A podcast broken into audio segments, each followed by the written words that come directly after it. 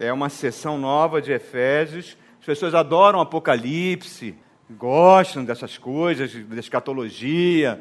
Eu também gosto. Mas olha, irmão, nada se compara do que nós vamos começar hoje. Então não perca, não perca esses domingos, nós vamos estar ministrando sobre esses três versos. Verso 10.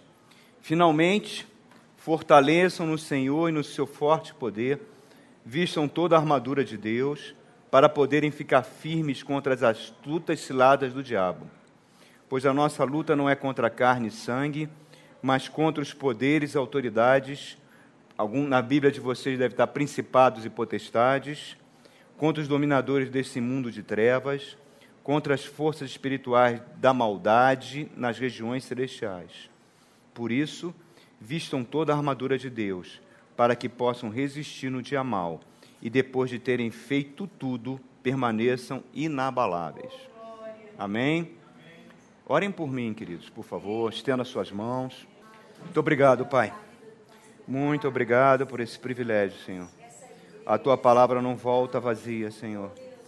Pai, em nome de Jesus Cristo, produza vida, produza libertação. Que a tua palavra traga cura para as nossas vidas, Pai. Espírito Santo, tu tem total liberdade agora de ministrar no nosso meio, Pai. Amém. Dá mais um abraço no seu irmão. Fala Feliz Páscoa para ele de novo, meu irmão. Pode sentar. Não existe coincidência no mundo espiritual.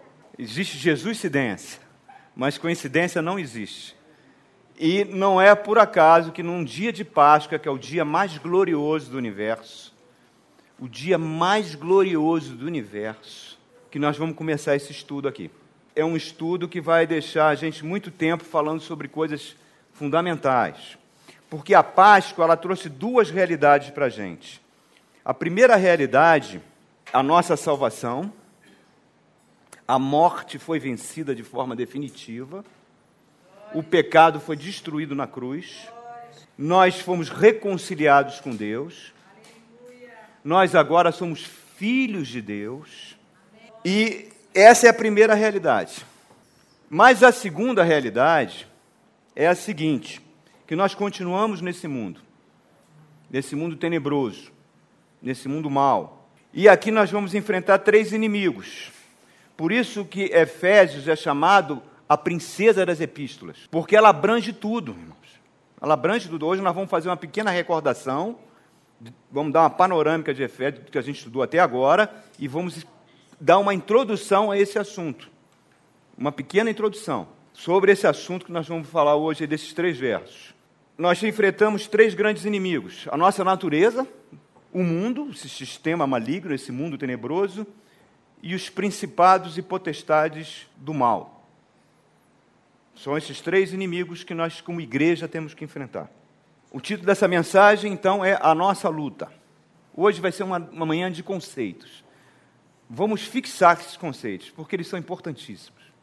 Deus pode abençoar uma pessoa de forma individual. Você pode estar na sua casa, fazer um propósito com Deus, ajoelhar-se, clamar sobre algo na, na sua vida. Deus pode te abençoar. Mas o método favorito de Deus o método que ele age com toda a força do seu poder, ele não faz de forma individual, ele faz de forma coletiva na igreja e nos cultos. Por isso que vocês estão vendo alguns milagres acontecendo em cultos aqui. Mulheres que engravidaram, que não havia mais chance, portas de emprego sendo abertas, promoções, restauração de relacionamentos. Por quê? Porque no, no culto o Espírito Santo se faz presente de forma intensa e de forma poderosa. Por quê? Porque a igreja é o projeto que Deus tinha na sua mente antes de criar o universo. A igreja é a nova humanidade. Nós ainda não, não somos como Cristo é, mas seremos como Ele é, um corpo de glória. Então a igreja é um projeto de Deus. Cristo falou: Eu vim para edificar a minha igreja. E ele começou essa edificação na Páscoa, quando ele saiu com o corpo de glória daquele túmulo. Ele passou a ter o corpo de glória, o corpo que nós vamos ter. Por isso que o culto é algo importantíssimo, irmãos. Eu sempre falo, o culto é o local para você receber o alimento espiritual para a semana. Porque você está em terra estranha, você está em terra inimiga. Nós precisamos desse alimento. Vamos ler de novo esses três versos. Vamos, hoje nós vamos fazer uma introdução. Sou fortalecido no Senhor e na força do seu poder. Revisto-me de toda a armadura de Deus para poder ficar firme contra as astutas ciladas do diabo, porque a minha luta não é contra carne e sangue, e sim contra principados e potestades, contra dominadores desse mundo tenebroso, contra as forças espirituais da maldade nas regiões celestiais. Portanto, tomo toda a armadura de Deus para poder ficar firme no dia mal e permanecer inabalável. Esses três versos foram importantes para a igreja de Éfeso, que era, era onde o trono de Satanás existia, na época de Paulo. Foi importante nos dois mil anos da igreja. Mas agora, na atual sociedade que nós estamos vivendo, esses três versos são imprescindíveis. Imprescindíveis. Nunca foi tão urgente que a igreja se dedicasse ao estudo disso. Porque nós vivemos uma época onde a fé está ficando muito intelectual. Pregadores intelectuais estão sendo exaltados. Já se acostumaram com não ter mais o sobrenatural de Deus. Como se o sobrenatural de Deus, o poder de Deus, fosse coisa do passado, não para hoje. Nós estamos vivendo nessa época. Nós estamos vivendo em época onde pastores e bispos estão pregando, estão dizendo que o diabo, como um ser pessoal, não existe. Por quê? Porque cada vez mais a igreja está sendo influenciada pelas ciências sociais. Cada vez mais a igreja é influenciada pela sociologia, pela psicologia, pela antropologia. Quem viu o filme Noé, ali aparece um personagem chamado Tubal Caim. Tubal Caim fala naquele filme o que o homem fala hoje, que as igrejas estão pregando hoje. Fala o quê? Que o homem é veio para dominar, que o homem é o senhor do seu destino, que o homem é o senhor do seu futuro. As pregações falam isso. As pregações exaltam o homem. E isso é uma aberta negação a esse ensino que o apóstolo Paulo está fazendo aqui. Nesses três versículos nós lemos. Quando você vai em igrejas onde existe um poder social aquisitivo de classe média para cima, é muito comum você ver as pessoas não gostarem de tocar nesse assunto de diabo e seus demônios. Acho que nas igrejas dos pobres o pessoal fala mais. Mas nas igrejas dos ricos o pessoal não gosta de falar muito disso, não. Parece que cada vez mais é visto como que o diabo como se fosse uma espécie assim, de energia, que é a maldade que todo homem tem que vem para fora. E quando vê uma pessoa endemoniada, é um problema de esquizofrenia, algum problema psicológico que a pessoa está passando, alguma doença mental. Muitas vezes é. Não estou dizendo que não seja, mas se generaliza como se tudo isso fosse. São os tempos de agora. Isso não começou de ontem, isso já vem começando, principalmente a partir da Segunda Guerra Mundial para cá, no mundo inteiro, no mundo cristão de uma forma geral. Eu, como fui é, Rosa Cruz durante 17 anos, e Rosa Cruz trabalha com ocultismo, com esoterismo, uma das crenças, um dos basilares do rosacrucianismo e também do espiritismo e também de outras ciências ocultas é que o diabo não existe. Que são forças malévolas, ou quando pensa em termos do diabo, pensa em espírito sem luz, que você pode orar por ele, que ele vai adquirindo luz. E nós vivemos numa nação que ama isso. E essa influência espírita, ela está dentro das igrejas, muito forte, dentro da cultura brasileira. O nosso Senhor Jesus, ele foi muito claro com relação a Lúcifer, com relação a Satanás. Ele chamou Satanás de príncipe deste mundo. Ele disse que quando ele veio ao mundo, ele veio para destruir as obras do diabo. Teve um momento que Jesus estava fazendo tantas curas que os fariseus disseram que ele estava possuído por um demônio chamado Beuzebu. A palavra Beuzebu significa pai das moscas. E Jesus fala: como é que pode eu estar possuído por um demônio e fazendo curas e fazendo bem por toda parte? Satanás é um príncipe inteligentíssimo, ele não vai querer dividir a sua casa, porque uma casa dividida não subsiste. Então Jesus foi muito claro, muito claro para falar sobre diabo, sobre Lúcia. É um assunto que não, muita gente não gosta, principalmente pessoas que são muito esclarecidas, pessoas que são muito educadas, não gostam de falar sobre esses assuntos. Mas não tem como você entender esse, esse mundo de hoje, tudo que está acontecendo nesse mundo tenebroso, que toda vez que você liga a televisão leva um susto, uma maldade nova está surgindo. Toda hora você está vendo uma maldade com criança, com adulto, com não sei quem, sem entender a obra dos principados e potestades que estão sobre esse planeta.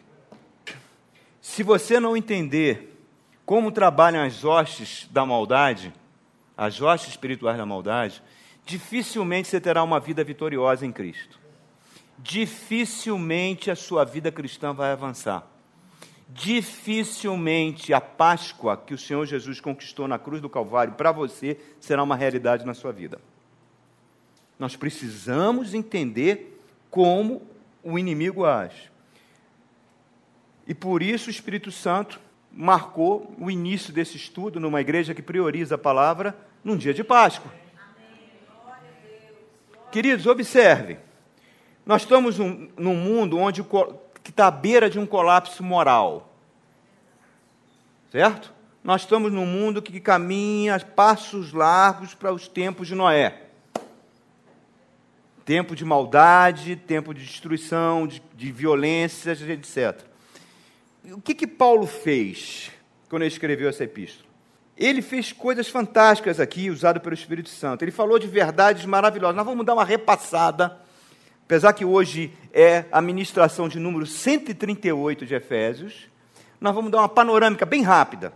Vamos falar sobre Efésios desde o início. Que as grandes verdades que o apóstolo Paulo trouxe nessa epístola. Primeiro, você para entender esse mundo, tem que entender isso que está em Efésios capítulo 2, por favor. Verso 1 a 2. Como nós estávamos antes de Jesus ter entrado na nossa vida. Como nós estávamos antes da Páscoa ter acontecido na nossa vida.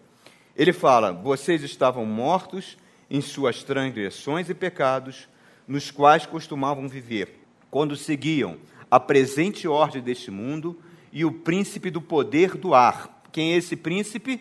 Satanás. Príncipe do poder do ar. O espírito que agora está atuando nos que vivem na desobediência.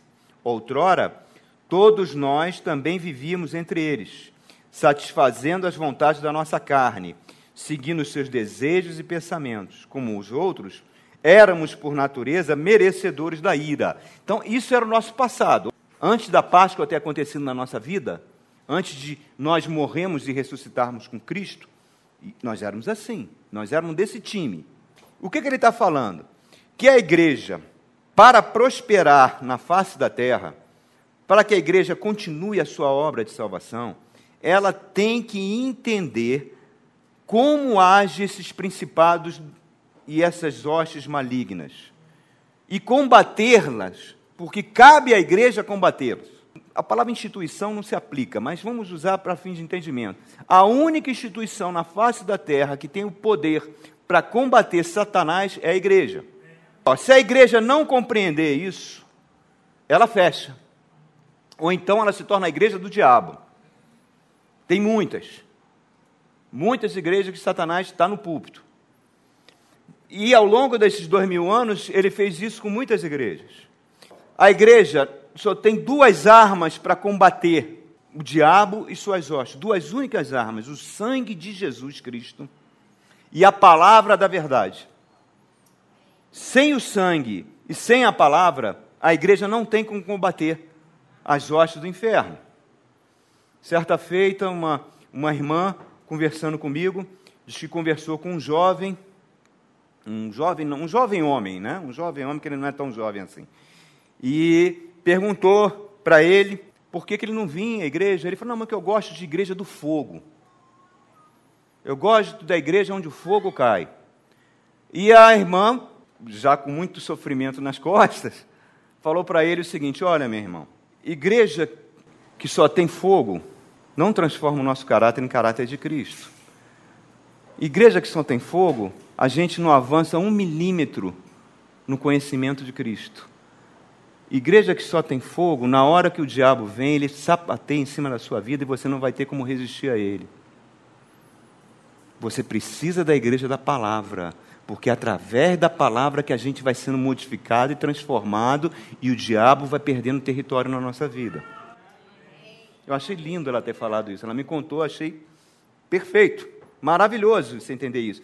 Um médico, quando vai combater uma doença, ele não vai cuidar dos sintomas, ele vai na causa. Você não pode ver um paciente com câncer e pegar um band-aid e botar em cima do câncer. Você tem que combater a causa do problema. E Paulo está dizendo aqui para a gente que existe uma grande causa chamado hostes espirituais da maldade, que atuam nesse mundo. E aí ele entra nessa nova sessão.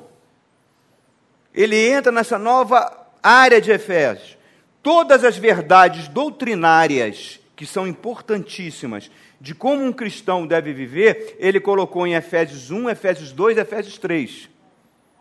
Foram as grandes verdades da Bíblia.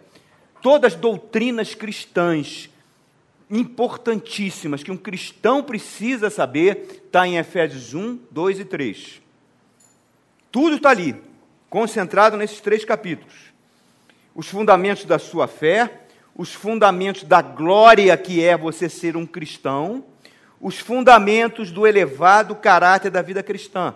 Por isso que lá no capítulo 3, ele ora para que os efésios tenham os olhos do entendimento abertos e sejam cheios de toda a plenitude de Deus cheios de toda a plenitude de Deus. E lembra para os Efésios que Deus é poderoso para fazer muito mais do que aquilo que pedimos ou pensamos na nossa vida. Ele fala: olha, vocês se tornaram cristãos, vocês não eram mais como eram antes, vocês assumiram um novo status. Então vamos ler alguns versículos disso. Nós estamos fazendo uma panorâmica para entender onde Paulo quer chegar. Abra lá no capítulo 1 de Efésios. Efésios 1, verso 3. É uma declaração gloriosa, gloriosa. Olha só como você se tornou um cristão. A Páscoa de Jesus aconteceu em você. Está aqui, ó. Bendito seja o Deus e Pai do nosso Senhor Jesus Cristo, que nos abençoou com todas as bênçãos espirituais nas regiões celestiais em Cristo. Você acha que não é abençoado, que você está passando por lutas, dificuldades? Aqui, ó. Está dizendo que você tem direito a todas as bênçãos espirituais em Cristo. Muitas vezes você está querendo uma bênção material, né? mas a espiritual é melhor. Verso 4. Olha que coisa incrível. Porque Deus nos escolheu nele, antes da criação do mundo, para sermos santos e irrepreensíveis em Sua presença. Em amor, nos predestinou para sermos adotados como filhos por meio de Jesus Cristo, conforme o bom propósito da Sua vontade para o louvor da sua gloriosa graça, a qual nos deu gratuitamente no amado. Amado está com letra maiúscula. Está falando de quem? De Jesus Cristo.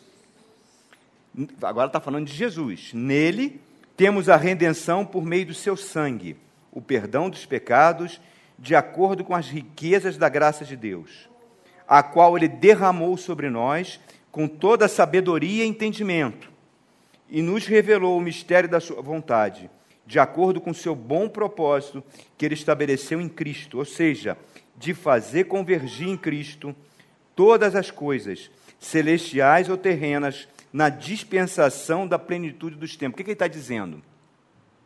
Que tudo está convergindo de volta para Jesus. Tudo está convergindo, tanto o mundo físico quanto o mundo espiritual. Tudo está voltando para o que pertencia a Ele tudo está voltando para ele. Ele é o último Adão. Tudo está voltando para ele. Está chegando a época que ele vai concluir essa obra. Continua aí no verso 11.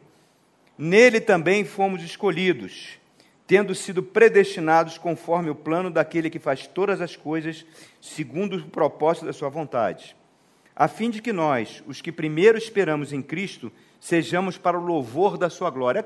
Esses versos são belíssimos. Ali falando no 13.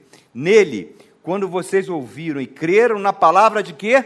Na palavra da verdade. Olha como o tempo todo é o sangue e a palavra, o sangue e a palavra. O evangelho que os salvou, vocês foram selados com o Espírito Santo da promessa. Ele é a garantia da nossa herança até a redenção daqueles que pertencem a Deus, para o louvor da sua glória. Irmãos, são declarações fantásticas aqui. Nós ficamos meses em cima dessas declarações. É algo fantástico. O que ele está dizendo para nós que existe um grande plano de Deus que foi feito na eternidade. A Trindade já tinha concebido a criação do mundo, já tinha concebido, nós vamos falar isso um pouco à noite, já tinha concebido que o pecado entraria, que iria destruir toda a criação, a morte ia destruir tudo, era necessário que o amado viesse e assumisse a nossa morte para que o mundo não fosse destruído.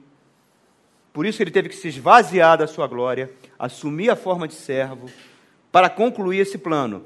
Concluiu na cruz do Calvário. Agora tudo está convergindo de volta para ele. Aos pouquinhos, coisa por coisa está sendo conquistada. E qual foi o instrumento que ele colocou neste mundo para conquistar tudo para ele? A igreja. Você, irmãos. Olha que responsabilidade fantástica. Agora observe, são declarações magníficas do novo status que você tem, que você tem como cristão. Qual é o grande problema? Na Páscoa, Cristo veio, com seu corpo de glória, ele saiu daquele túmulo, ficou 40 dias aqui com o povo, com seus discípulos, sobe aos céus e envia o Espírito Santo para começar e concluir a formação da igreja. O Espírito de Deus veio para cumprir esse plano. Então a obra de salvação está a todo vapor, meu. Não pensem que pelo crescimento do islamismo, do budismo, do ateísmo, que essa obra vai ser diminuída, não. Ela está a todo vapor. É um plano de Deus concebido antes da eternidade. Tudo está convergindo de volta para o Senhor Jesus. Não pensem que a igreja está sendo derrotada. Não pensem nisso. Agora, olhem aí outra declaração maravilhosa no capítulo 2, verso 14. Pois Jesus é a nossa paz, o qual de ambos fez um e destruiu a barreira, o muro de inimizade. Quem é esse ambos? Os judeus e os gentios. Porque os judeus eram o povo de Deus, os gentios eram os cães, os sem alma, os pagãos. Jesus na cruz destruiu a barreira e dos dois fez um povo só. Olha o que ele está falando aqui, ó, anulando em seu corpo a lei dos mandamentos expressa em ordenanças. O seu objetivo era criar em si mesmo dos dois um novo homem, fazendo a paz e reconciliar com Deus os dois em um corpo por meio da cruz, pela qual ele destruiu a inimizade. O que, que acontece? A cruz é um escândalo para os judeus. Por quê? porque os judeus nunca iam conceber o Messias morrer como assassino numa cruz. Eles eram um povo de Deus. Acabou o tempo deles. O tempo deles foi só, exclusivamente, preparar o lugar para o Messias ter nascido. Os judeus só existiu como nação para que Jesus viesse. Agora Jesus fez o que? Pegou os judeus que creem nele e pega os gentios que creem nele, apenas os que creem, e fez um novo povo. Esse povo é a igreja, ele quebrou com seu sangue a parede de separação que existia entre os dois. Então, uma nova vida acontecendo em nós. Temos privilégios tremendos para ter essa nova vida. Mas temos responsabilidade. Por isso que ele faz essa oração linda que está no capítulo 1. Olha aí, no verso 18 a 23.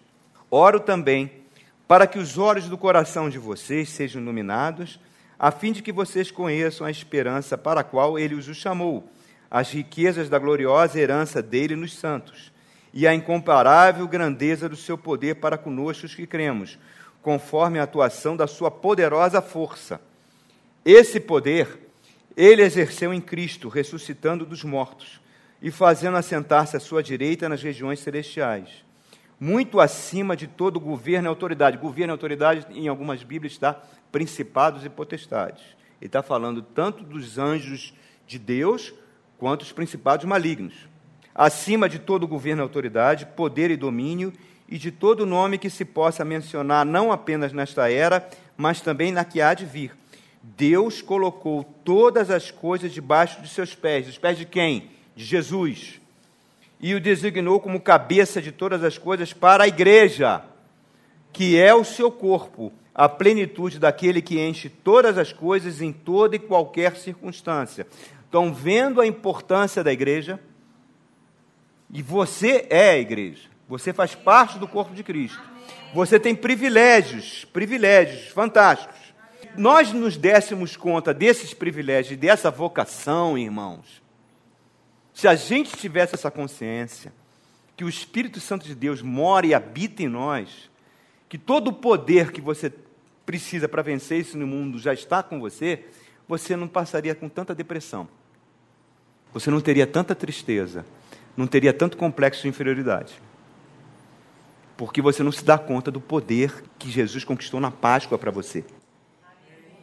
Muitos cristãos levam uma vida miserável, acham que os problemas que eles estão enfrentando são maiores do que o poder que está dentro dele é falta de consciência de quem ele é, do que o cristão é. Vamos avançar um pouquinho mais. Daí ele entra no capítulo 4 e no capítulo 5, depois de expor essas verdades belíssimas, ele diz para a gente o seguinte: que eu e você temos que viver de acordo com essa vocação, com esse novo status que nós temos como cristãos, que a nossa vida tem que refletir isso entender a glória dessa posição, ao mesmo tempo, então, ele vai trazendo essas doutrinas gloriosas para a gente, para que a gente entenda e aplique isso no dia a dia. No dia a dia da nossa vida. Reparem só, quando ele vai falar do relacionamento marido-mulher, ele trouxe o que no seu bojo? Uma doutrina linda, a doutrina do amor de Cristo pela sua igreja. E comparou o relacionamento entre o marido e mulher fazendo uma ligação do amor de Cristo pela sua igreja.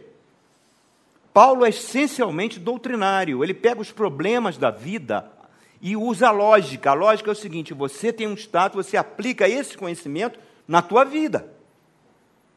Ele está falando então que nós temos que viver de acordo com isso. Deus criou toda a humanidade.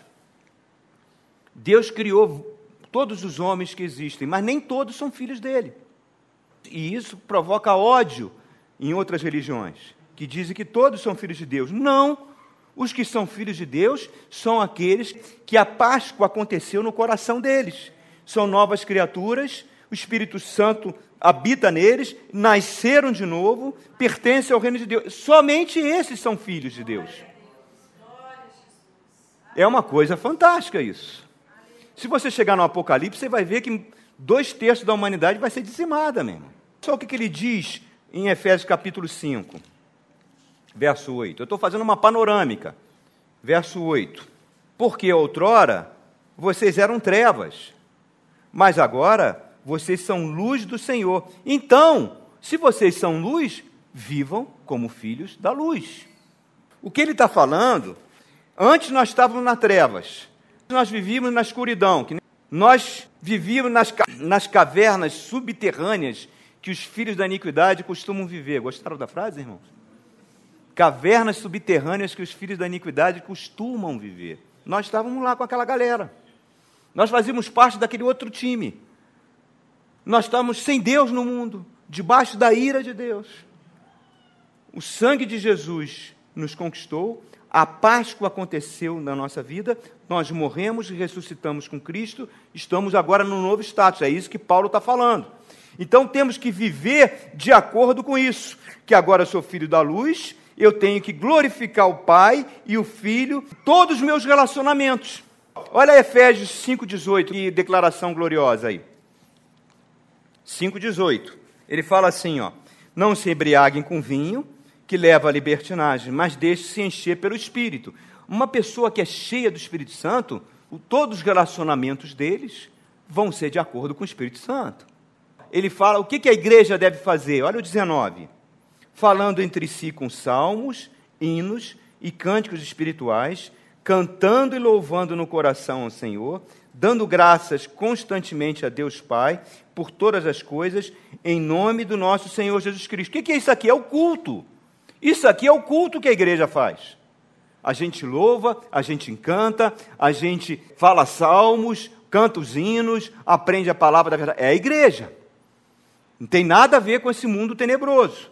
E no verso 21, ele fala: sujeitai-vos uns aos outros por temor a Cristo. Então, o culto cristão é o lugar onde Deus opera. É o lugar onde o Espírito Santo vai nos transformando. Eu, como marido cheio do Espírito Santo, eu me sujeito à minha esposa, para o bem dela.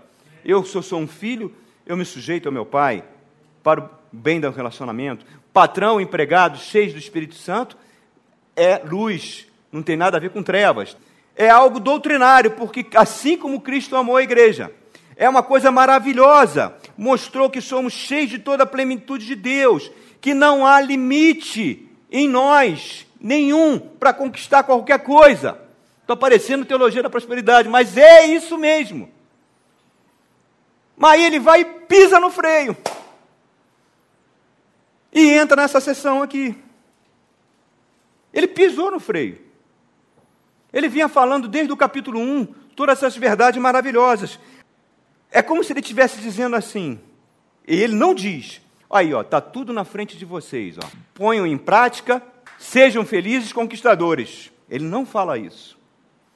Ele pisa no freio e fala: existe um poder, um poder tremendo, que vai se opor ao viver cristão que vocês têm. Um poder espiritual tremendo, está faltando algo. Uma poderosa força que nós temos que enfrentá-la. Nós, como igreja, temos que enfrentar. Esse poder domina esse mundo passageiro que nós estamos vivendo. Ele está sobre esse mundo. E olha só, o apóstolo Paulo está falando que esse poder trabalha contra você, trabalha contra mim, e que nós estamos envolvidos nessa batalha. Não tem como fugir dela. Eu estou dando uma introdução ao que a gente vai estudar aqui. Contra um terrível conflito contra Satanás e suas hostes malignas. Estamos no meio dessa guerra. Se a gente não entender isso, nós vamos ser derrotados, irmãos. Derrotados. Por isso você vê tanto crente derrotado. Porque ele não entende isso. Estou fortalecido no Senhor e na força do seu poder. Reviste-me de toda a armadura de Deus para poder ficar firme contra as astutas ciladas do diabo. Porque a minha luta não é contra carne e sangue, e sim contra principados e potestades contra dominadoras deste mundo tenebroso, contra as forças espirituais da maldade nas regiões celestiais. Portanto, tomo toda a armadura de Deus para poder resistir no dia mal e depois de ter vencido tudo, permaneço inabalável.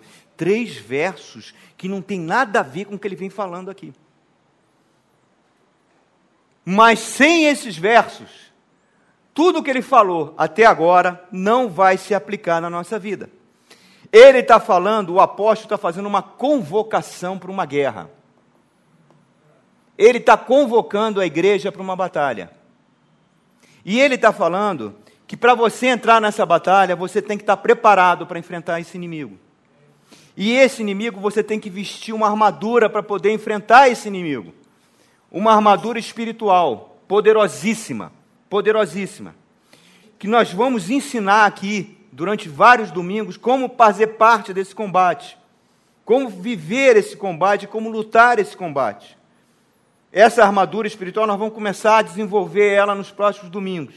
Crente meia boca, esse termo crente meia boca, ele é um termo muito apropriado, irmãos. É exatamente isso, um crente meia boca, né? É um crente Raimundo, como você quiser. Tem um pé na igreja, um pé no mundo, como você quiser ele negligencia isso. Ele negligencia, ele não sabe, ele desconhece, ele desconhece que os seus inimigos não dormem, que o diabo não dorme, que ele é invisível, é uma pessoa, que a única objetivo do diabo é atuar na sua mente, na minha mente. É ali que é o campo de batalha dele. Para quê? Para que você seja cada vez mais carnal. Mais carnal. Ele pega crentes que frequentaram escola bíblica dominicais, desde criancinha. Ele pega crentes que são filhos de pastores, trabalha na vida deles. E hoje você vê eles mergulhados em bebidas, mergulhados em drogas, mergulhados em fornicação, que não querem saber de igreja, que fazem um verdadeiro comboio do inferno para ir para os embalos de sábado à noite na terra dos filisteus. Cheio de crente. Tem a ousadia de dizer que quando dois ou três estão reunidos ali no meio, que Jesus está no meio. Até numa fileira de cocaína, Jesus está no meio. Até num motel, vendo um filme pornô com a sua namorada, Jesus está ali também.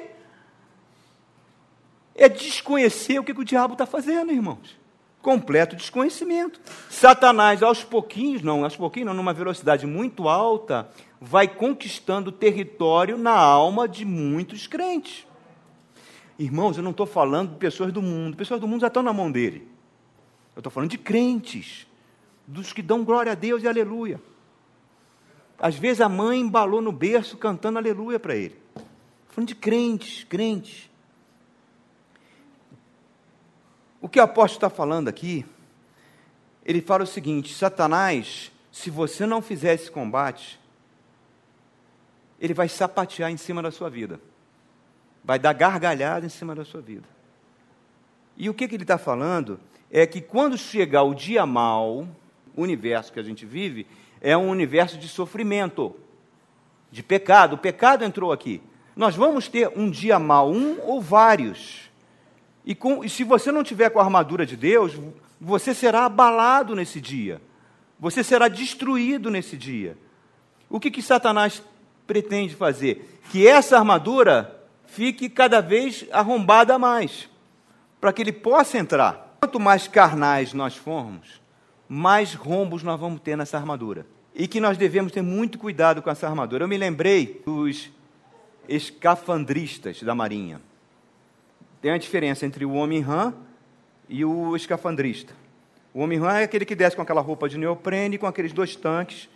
Você faz até numa, nas férias, você pode mergulhar e ver. O escafandrista não, é aquele que desce com aquela roupa pesada, que tem um capacete aqui e que tem um tubo de ar comprimido aqui em cima. Não sei se vocês já viram em filme isso, né?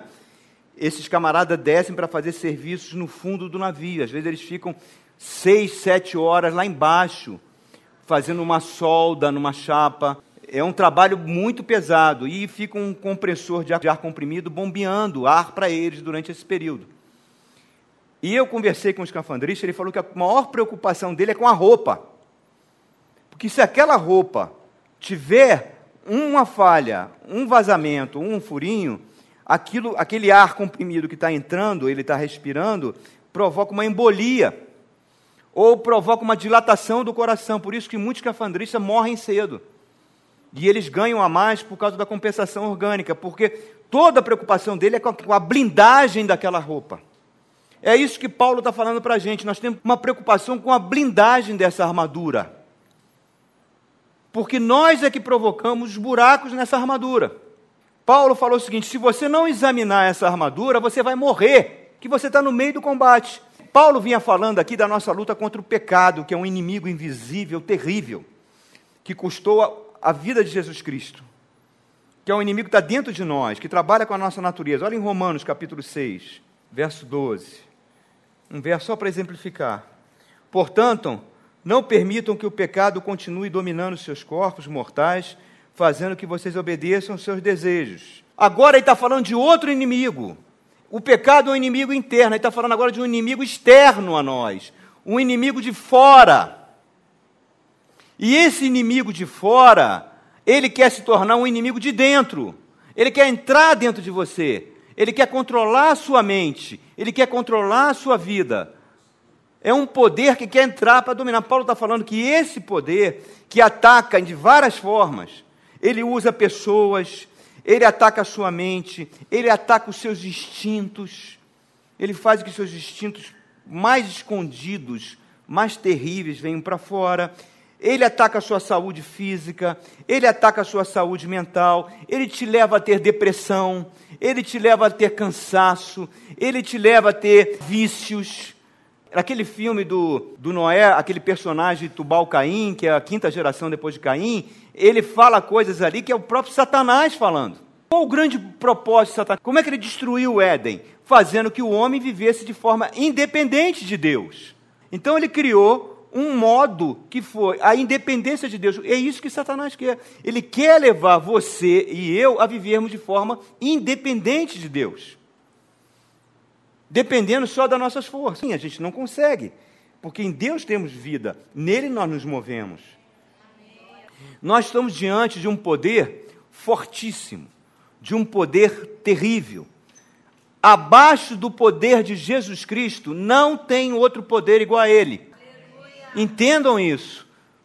Ele pegou o filho de Deus pelos cabelos no deserto, ele botou em cima do templo e falou: Atira-te daqui, se ajoelha na minha frente, que eu te dou todos os reinos da terra. É com esse ser que você está lidando, irmãos. É importante você conhecer como ele age. Esse poder, se você desprezar ele, você vai se expor ao fracasso, à ruína e o mundo desconhece esse poder. E o mais triste é que muitas igrejas desconhecem esse poder também. Não dão importância a esse tipo de ensino. Que está em Efésios, a princesa das epístolas. Uma igreja que não reconhecer isso, ela fecha. Ele fecha a igreja. Ele já fechou tantas. Éfeso foi a igreja mais punjante da cristandade. Durou 400 anos. Foi ali em Éfeso que aconteceram os principais concílios da cristandade. Vá a Éfeso hoje. Só tem ruínas. Acabou, não tem mais nada. É com esse poder que nós estamos lidando. E quando a gente prega sobre santidade, desenvolver santidade, vida consagrada a Deus, e se você ignora a ação dos principados e potestades desse mundo tenebroso sobre a sua vida, é uma ignorância fatal. Centenas de ministérios se acabaram, irmãos. Ministérios que estavam bombando, pastores que estavam no auge do ministério. Acabaram, porque desconheceram esse poder. E quando você desconhece esse poder, a tua armadura abre uma brecha e ele entra ali, porque ele fica ao derredor, esperando só uma oportunidade que você vai dar para ele. Nós damos essa oportunidade. Olha Pedro. Pedro recebe uma revelação tremenda de quem é Jesus. Jesus estava terminando o ministério dele na Galileia. Estava no final da vida dele, ele fala: "Vou para Jerusalém".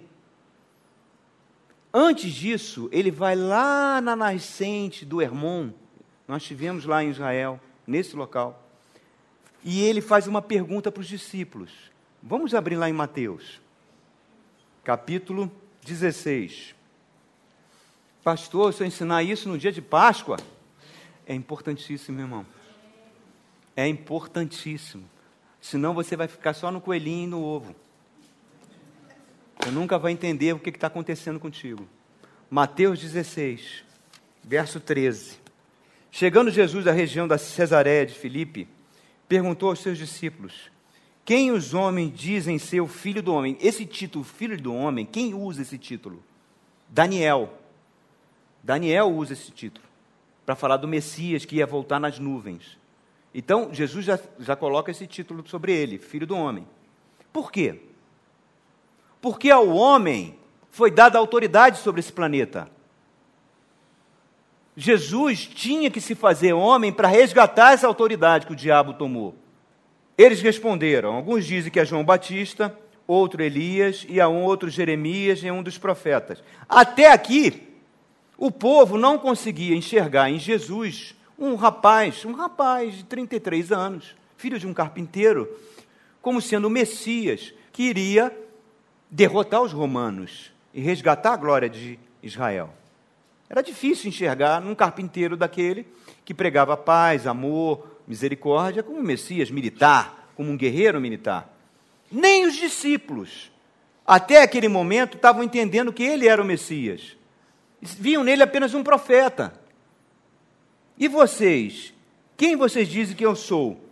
E aí, Pedro abre a boca e fala uma revelação tremenda. Simão Pedro respondeu: Tu és o Cristo, o Messias, o Filho do Deus vivo. Só os demônios estavam falando isso. E ele mandava os demônios calarem a boca. É a primeira vez que um ser humano reconhece, olha para aquele homem de 33 anos e fala: o Filho de Deus. É quando Pedro faz isso, olha que Jesus fala: Bem-aventurado é você, Simão, filho de Jonas, pois isto não foi revelado por carne e sangue, quer dizer, nenhum homem te disse isso. Quem te disse isso foi meu Pai que está nos céus. Então ele recebeu uma revelação de Deus, ele foi um privilegiado de receber naquele momento essa revelação. Cheio do Espírito Santo ali naquele momento. Você não pode dizer que Jesus Cristo é o Senhor se não foi cheio do Espírito Santo. E eu lhe digo que você é Pedro, e sobre esta pedra edificarei a minha igreja, e as portas do inferno não poderão vencê-la. Tá? Satanás destrói qualquer coisa nesse planeta, menos a igreja. Então, porque Jesus falou, na igreja ele não toca. Mas, pastor, você não está falando que vários ministérios foram destruídos, várias igrejas fecharam, foram e serão, mas a igreja continua. Eu lhes darei as chaves do reino dos céus. O que você liga na terra terá sido ligado nos céus, e o que você desligar na terra terá sido desligado nos céus. Olha que poder é dado à igreja. Quando o Collor, macumbeiro, fazia aquelas magias negras na casa da Dinga, a igreja aqui em Brasília se colocou de joelhos. E acabou o governo dele. A igreja muda com as suas orações a sociedade. Porque é um poder, é um poder Aí ele continua. Então advertiu aos seus discípulos que não contasse a ninguém que ele era o Cristo. Então, entendendo? Ele chegou muito bem. Eu, agora vocês sabem quem eu sou. Calem a boca. Não fale para ninguém. Aí ele vai explicar o porquê. Aí ele continua. Desde aquele momento, Jesus começou, agora que Jesus começa a explicar para os discípulos que era necessário que ele fosse a Jerusalém, sofresse muitas coisas nas mãos dos anciãos dos chefes do sacerdote e dos mestres da lei e fosse morto e ressuscitasse ao terceiro dia. Então, isso na cabeça dos discípulos foi um choque. Mas peraí, você não é o Messias, você não vai vir conquistar, como é que você vai apanhar, vão cuspir na sua cara, vão te bater, vão te matar? Deu um nó na cabeça deles. Quando deu esse nó, o diabo entrou. Entrou em quem? Naquele que estava cheio do Espírito Santo, Pedro. Olha o que, que Pedro faz. Pedro, chamando-o à parte, começou a repreendê-lo, dizendo: Nunca, Senhor, isto nunca te acontecerá. Ele teve a ousadia de puxar Jesus pelo braço, levar num canto e falar: Isso nunca vai te acontecer. Afinal de contas, eu tive a revelação. Deus falou comigo. Deus falou comigo. Isso não vai te acontecer. Olha o que Jesus fala. Para trás de mim, Satanás. Você é uma pedra de tropeço para mim e não tem em mente as coisas de Deus, mas dos homens. Estão entendendo com quem a gente está lidando, irmão? O homem acabou de receber uma revelação dos céus profunda. Em segundos, Satanás entrou e fez uma lenha na mente dele. Ele já se tornou boca do diabo. É com esse ser que você está lidando, querido. Eu me lembro quando eu me converti, lá na igreja Nova Vida da Tijuca, às terças-feiras tinha uma reunião das mulheres. Fogo caía, meu irmão. Sabe? Fogo caía. Glória a Deus. Aleluia. Tinha duas líderes ali. Duas líderes.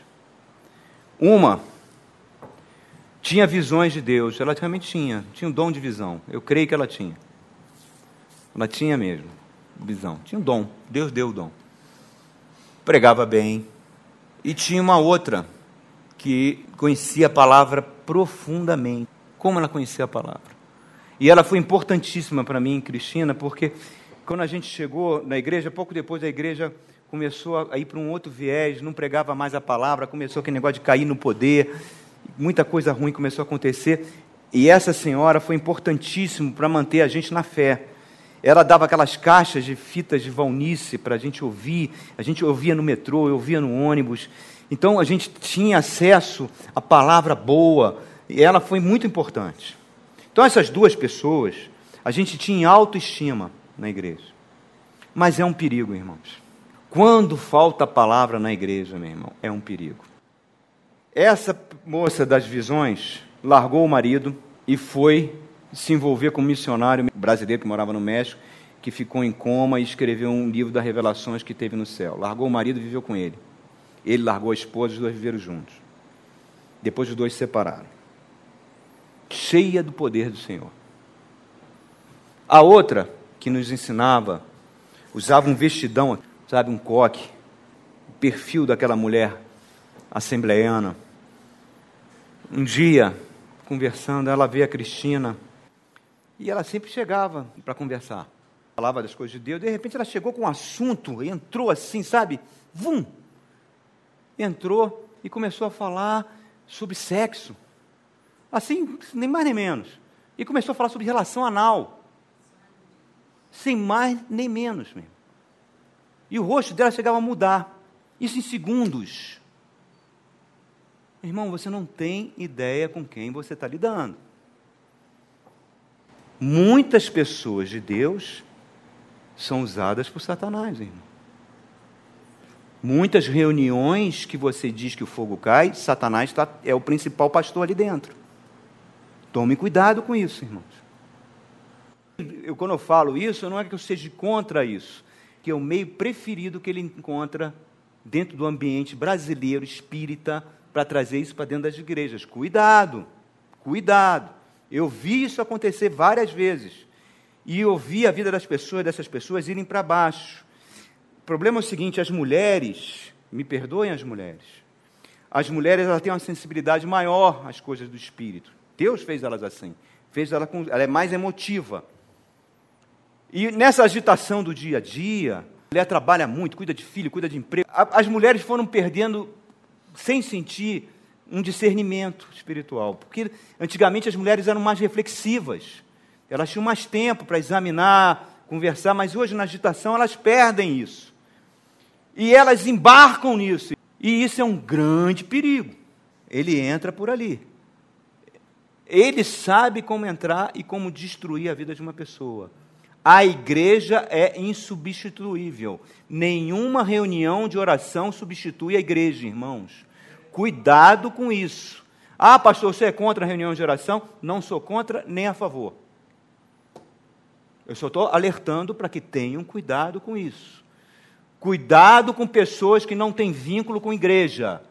Cuidado com pessoas que não estão debaixo de um pastor e não, não estão dando dízimo naquela igreja não estão sustentando aquela obra, que ficam nessa itinerância. Que ficam nessa itinerância, naquelas reuniões na casa da tia tal, na reunião da irmã que faz isso, reunião... Cuidado com isso, irmãos. É na igreja que Deus atua. Nada substitui a igreja. Ele entra por aí. E entra muitas vezes como anjo de luz, irmão. Eu vi isso acontecer, isso é um verdadeiro suicídio espiritual quando você começa a abrir mão da palavra de Deus, da, dos cultos da igreja, para poder entrar numa dessa. Aguarde uma ladeira na tua vida. Muitas coisas às vezes não acontecem na nossa vida, na nossa família, porque a gente está entrando em certo tipo de prática que Deus não quer. Cuidado com isso, irmãos o diabo sempre emprega grande energia, grande poder para que creia que o problema está dentro de você.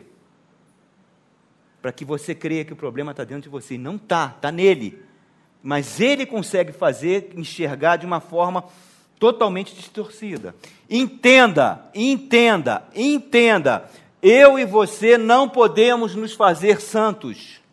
Você pode orar milhões de horas pode subir à igreja da, Pena, da Penha plantando bananeira, pode ficar horas no monte orando e jejuando, não vai fazer um milímetro você ser mais santo, meu irmão.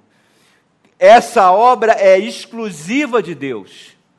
É o Espírito Santo que faz a gente ser santificado. Não é a nossa carne. Na época de Agostinho, levantou um bispo chamado Pelágio que falava isso. Nós podemos fazer por esforço, cumprir os mandamentos de Deus, cumprir isso, cumprir aquilo. Agostinho falou: não, não pode. A nossa carne é uma carne pecaminosa, não tem condição. E o diabo sempre vai querer que você faça. O diabo sempre vai querer que você jejue, ore muito, que você seja mais santo, porque ele sabe que com isso você vai começar a se achar especial. E você não é.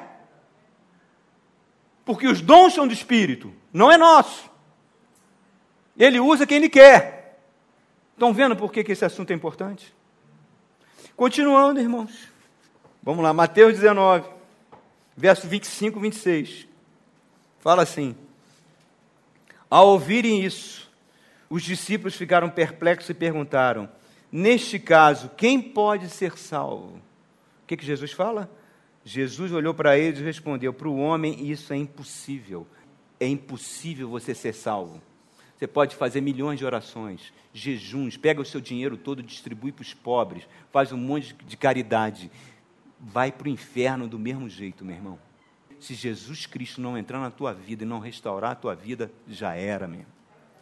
É impossível, mas para Deus todas as coisas são possíveis dois instrumentos que Deus usa. É esse aqui, ó, que a gente está fazendo aqui toda manhã e toda noite. A palavra da verdade. Esse é o primeiro instrumento, não pode abrir mão. E o segundo instrumento é a comunhão dos santos. Irmãos que fogem da comunhão estão cometendo suicídio espiritual. Ah, quer dizer que uma reunião na casa da irmã tal, com uma sopa, todo mundo jogando conversa fora, é importante? É importantíssima. Ah, pastor, é o seguinte: quando eu vou trabalhar na igreja é problema. É só problema. Se eu for trabalhar no louvor, eu vou ter problema com o pessoal do louvor. Se eu for trabalhar porque tem uma irmãzinha ali que é assim, que é assada, é, é difícil e fica complicado, né? É melhor eu ficar no banco que eu não me aborreço com ninguém. Irmão, isso é suicídio se envolva na obra. Porque é a palavra e a comunhão dos santos, porque é no atrito com um irmão difícil que você é santificado. Havia um casal aqui, músicos, problema de relacionamento forte. E onde eles passavam tinha problema. Aí tinha um obreiro que era da polícia, e o problema da polícia é esse, que o cara lida com tanta gente que ele acha que conhece tudo sobre o ser humano. O policial acha que conhece tudo. Eu olho para o cara, já sei quem é, né? Então, esse camarada me pegou uma vez no shopping e veio para cima de mim, dizendo que eu estava sendo negligente como pastor por botar aquele casal como líder do louvor. E foram embora da igreja. E a esposa chorando, que ela não queria ir embora da igreja, mas ele falou para ir embora. Eu falei, meu irmão, você perdeu uma grande oportunidade de continuar na igreja e lidando com o casal problema porque você ia ser santificado nesse relacionamento. Igreja é lugar de pessoas complicadas. Quem aqui é gente boa, zero balas, zero problema, hein? cabeça mil, talvez com três copos de vinho você fique assim. Mas no dia a dia, tu não é assim, meu irmão. Tu não é assim. Então, meu querido irmão, igreja é lugar para botar a mão na massa é lugar de serviço. Qual é a função do pastor? A função do pastor é, única e exclusivamente, criar caminhos para que os dons, os ministérios, floresçam. A minha função é identificar ministério e, e dar força para a pessoa, meu irmão, vamos lá, vamos fazer, vamos acontecer. Essa é a função do pastor. Por quê? Filipenses capítulo 2. Fala assim, ó, verso 12 e 13. Assim, meus amados, como sempre obedeceram, não apenas em minha presença, porém, muito mais na minha ausência, desenvolvo a salvação de vocês com temor e tremor, pois é Deus quem efetua em vocês tanto o querer quanto o realizar, de acordo com a boa vontade. Estão entendendo? É Deus que faz. Ele usa a gente os talentos, tem, tem pessoas que têm dom de evangelista. Chega lá na rua e consegue conversar com uma mulher, a mulher vem aqui para a igreja com a vida toda arrebentada, dom que Deus deu. A igreja tem que estimular isso. É um ambiente para isso. É impossível você querer ser santo fora da igreja. Não é nas reuniões de oração que você vai ser santo. É a igreja, é a humanidade que Deus projetou. Jesus Cristo diz: Eu edificarei a minha igreja. E conclusão disso tudo. Primeiro lugar, a vida cristã é um combate. Segundo lugar, esse combate é para eu e você combatermos. Nós que temos que lutar. Fortalecei no Senhor e na força do seu poder. Ficai firme. Igreja não é lugar de crente depressivo. Para com isso, pastor. O senhor está dizendo então que a gente não pode ficar triste, ter depressão? Pode. Mas isso não pode te dominar. Porque existe um poder dentro de você, meu irmão. O poder do Espírito Santo está sobre a tua vida. Se você ficar deprimido, tem que ser algo passageiro, não é algo permanente. Busca a presença do Senhor. Venha aos cultos e eu te garanto. E comece a botar a mão na massa que essa depressão vai embora. Tem uma ótima coisa. Sábado que vem nós vamos estar lá na estrutural. Nós edificamos é, um depósito e uma salinha para eles. A, a creche está horrível ainda. Mas fizemos, gastamos aí, os irmãos ofertaram quase 10 mil reais naquilo. Conviva com aquelas crianças. A maioria foi violentada pelo pai, pais são usuários de crack, se estiverem pais, estão lá. Vai conviver. É um ótimo remédio para qualquer tipo de depressão. Nós vamos estar sábado que vem lá, estou convidando os irmãos, vamos contratar uma van e vamos lá falar de Jesus para as crianças. O apóstolo Paulo está falando o seguinte para a gente: ó. igreja não é clínica de restauração, igreja é quartel. Igreja não é uma clínica de recuperação de depressivos, desiludidos, sofredores. Não. Igreja é um quartel. Por que, que Jesus fez isso? Porque ele está lá no céu, ele pode com um soprinho, um soprinho, acabar com o diabo. Diz que com um sopro ele vai derrotar o anticristo. Ele pode acabar com o diabo, com as suas hostes, acabar com tudo. Por quê? que ele deixou essa tarefa com a gente? Aí que está o prazer da coisa, meu. Jesus deixou essa tarefa para a igreja. Para nós. Nós. Ele falou em Atos, capítulo 1, verso 4 e 9, não vamos abrir, mas depois você pode ler na sua casa. Não façam nada, não façam reunião de oração, não vão visitar irmão, não vão jogar panfleto na rua, não vão fazer cultão de louvor, não façam nada. Aguardem na casa de vocês serem revestidos de poder. Aí o que acontece? Eles ficam aguardando, os 12 ali aguardando, né? 11 mais a Maria, né? a família de Jesus. Aí acontece o quê? O Pentecoste. O Espírito Santo vem, reveste eles de poder para serem testemunhas de Jesus. Vocês estão revestidos do poder. Só vocês podem enfrentar o diabo. E não é pela força de vocês, é pelo poder do Espírito Santo é o poder do Espírito Santo. Sem o poder do Espírito Santo, o diabo nos destruiria em segundos. Em segundos. Você não tem como enfrentar um poder tão grande como o dele.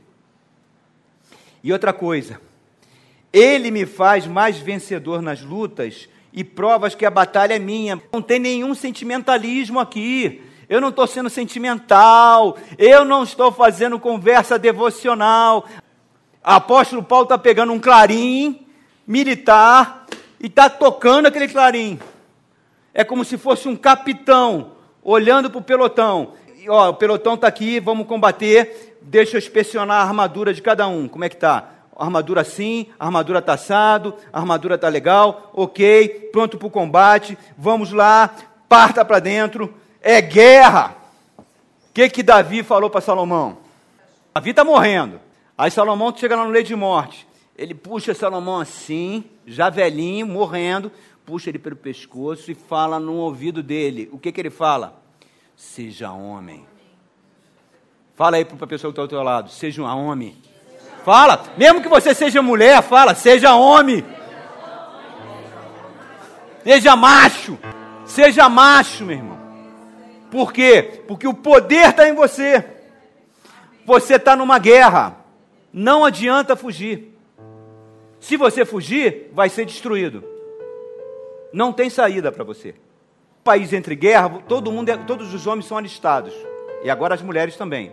Se fugir, é desertor, vai ser fuzilado. Então você está no meio de uma guerra espiritual contra um inimigo poderosíssimo que vai combater contra você até o leito da sua morte, até o último suspiro ele vai tentar te destruir, porque ele não cansa, ele não dorme, então nunca diga que você é uma pessoa fraca, que você é uma pessoa doentinha, que todo mundo tem que ter peninha de você, porque no seu passado fizeram isso com você, te abandonaram, te chutaram o balde da sua barraca, você é um goiabinha. Não! Você é uma pessoa cheia do Espírito Santo de Deus. Você é um guerreiro.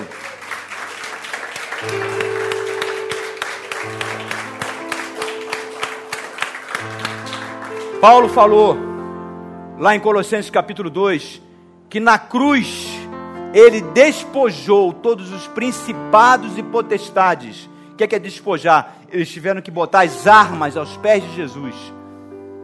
Despojou os principados e potestades e publicamente os expôs à vergonha.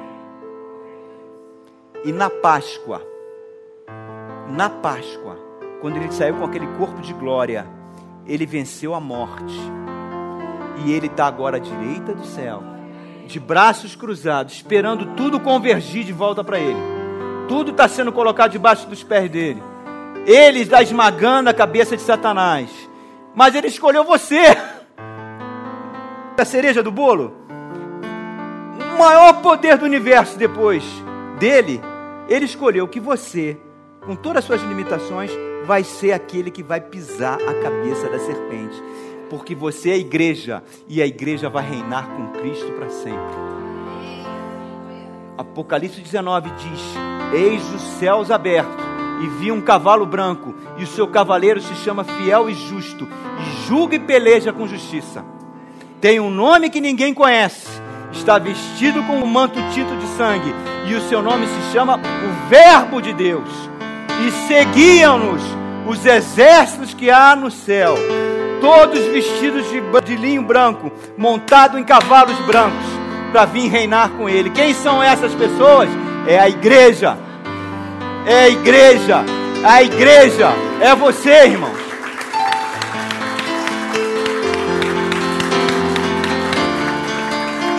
Pastor, o senhor é muito milicão.